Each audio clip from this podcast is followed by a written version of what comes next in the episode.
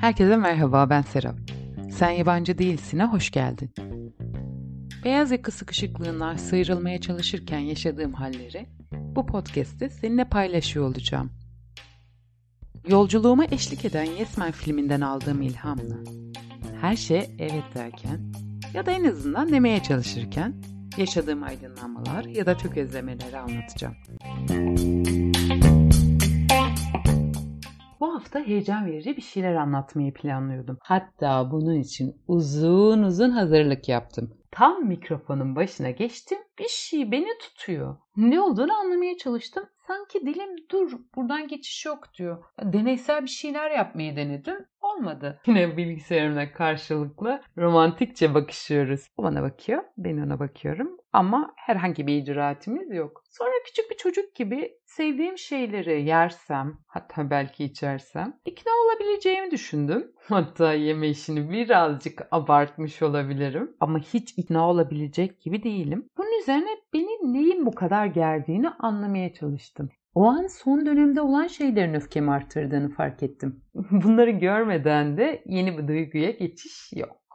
Heyecan verici şeyler anlatmayı seçmem de çok büyük ihtimalle öfkemi görmezden gelmemle ilgili. Güçsüz ve yalnız görünmek yerine heyecan verici şeylerden bahsetmek daha iyi gelmiş olmalı. ya da belki yine omnipotans fantezilerimin içine düşmüşümdür. Eğer bu farkındalığa vardıysam psikoloğum benle gurur duyacak. Sonra dedim madem ben buralarda dolanıyorum bunu seninle niye paylaşmıyorum? Ve şu soru geldi aklıma. Sence öfke bastırılabilir mi? Akıllı insan yok canım olur mu öyle şey falan der.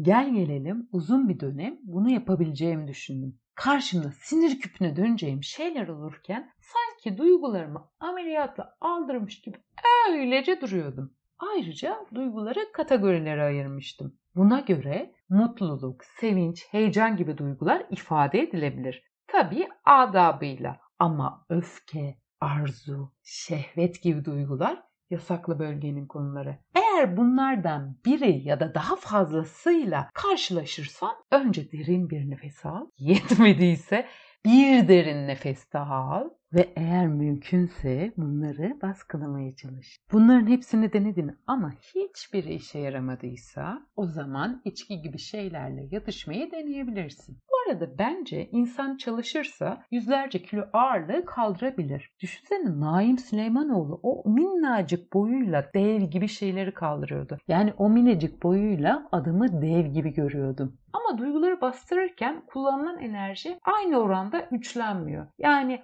duygunu bastırdığında e, bastırma gücün artmıyor. Tam tersi duygu daha da güçleniyor ve, ve hiç ummadığın anda bir volkan gibi patlıyor. O an ne karşımdaki ne ben olanı anlayabiliyoruz. Bayağı akışta kalıyoruz aslında. Fakat bu kez akış kimsenin hayrına değil. Maalesef bunun en büyük mağdurları da erkek arkadaşlarım oldular. Bu konudaki ilk deneyimim bir hayli ilginçti adımı hala saygıyla anarım. Sanırım 15 ya da 16 yaşlarındayım. Sevgililikle arkadaşlık arasında amatör geçişler yaptığı bir ilişkim var. Ve sanırım bu belirsizlik beni bir hayli kızdırıyor. Ama kalk kendin söyle adamı ne bekliyorsun da demiyorum. Çünkü bu tarz duyguların erkekler tarafından söyleneceğini öğrenmişim. Eğer kadınlar söylerlerse duygularını erken ifade ettikleri için adamı kaybedeceğine inanıyorum. Sonra ne olduysa bir gün bu belirsizliğe dayanamamış olmalıyım ki elimdeki kaynar çayı adamın başından aşağı döküverdim. Adamın bembeyaz alnı Gorbaçov'unkine döndü. Oysa korkudan mı yoksa sevgiden mi anlayamadığım bir sakinlikle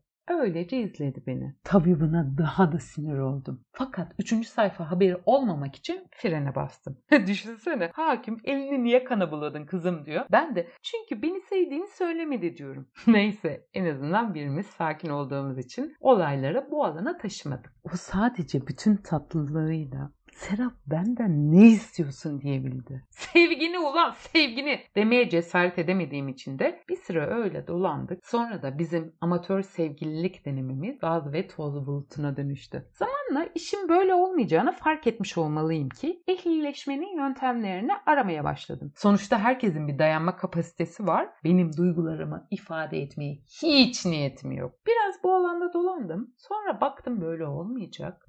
Yoga ve meditasyon gibi pratiklerle pozitif düşünmeyi öğrenebileceğimi düşündüm. Yani hala duygularımı bastırmanın yollarını arıyorum. Gel gelelim işin aslı hiç öyle değilmiş. Hatta bu pratikler sayesinde zihnimde benden bağımsız hayat süren pek çok duyguyla da karşılaştım. Eskileriyle baş edemezken bir de yenileri gelmiş ve hayatımın baş köşesine oturmuşlardı. Senin anlayacağın kullanma kılavuzu olmayan hayatımın en büyük gollerinden birini yemiştim. Ve asıl önemlisi buradan çıkışa dair en ufak bir fikrim yoktu. Sonra nasıl olduysa birden bir aydınlanma geldi. İşin sırrı almadığım sorumluluklarmış. Yani bildiğin kendim olarak hayatı deneyimlemekten korktuğum için küçük tatlı oyuncuklar yapıyormuşum. Bereket bünyem bunu fark etmiş de dışarı atmanın yollarını aramış. Son dönemde yaşadığım öfkenin de tam olarak bu alandan beslendiğini düşünüyorum. Şükür çok sevdiğim Eric Fromm benden önce özgürlükten kaçış kuramıyla bunu anlatmış. Bu farkındalık duygularımı ifade etmeme ve kızgın kumlardan serin sulara atlar gibi duygularımı dışarı atmamı sağladığını söylersem yalan olur. Ama ifade etmenin yollarını aradığım kesin ve bu deneyim çok heyecan verici. Umarım önümüzdeki hafta bu hafta anlatmayı planladığım heyecan verici anımı anlatabilirim. O zamana kadar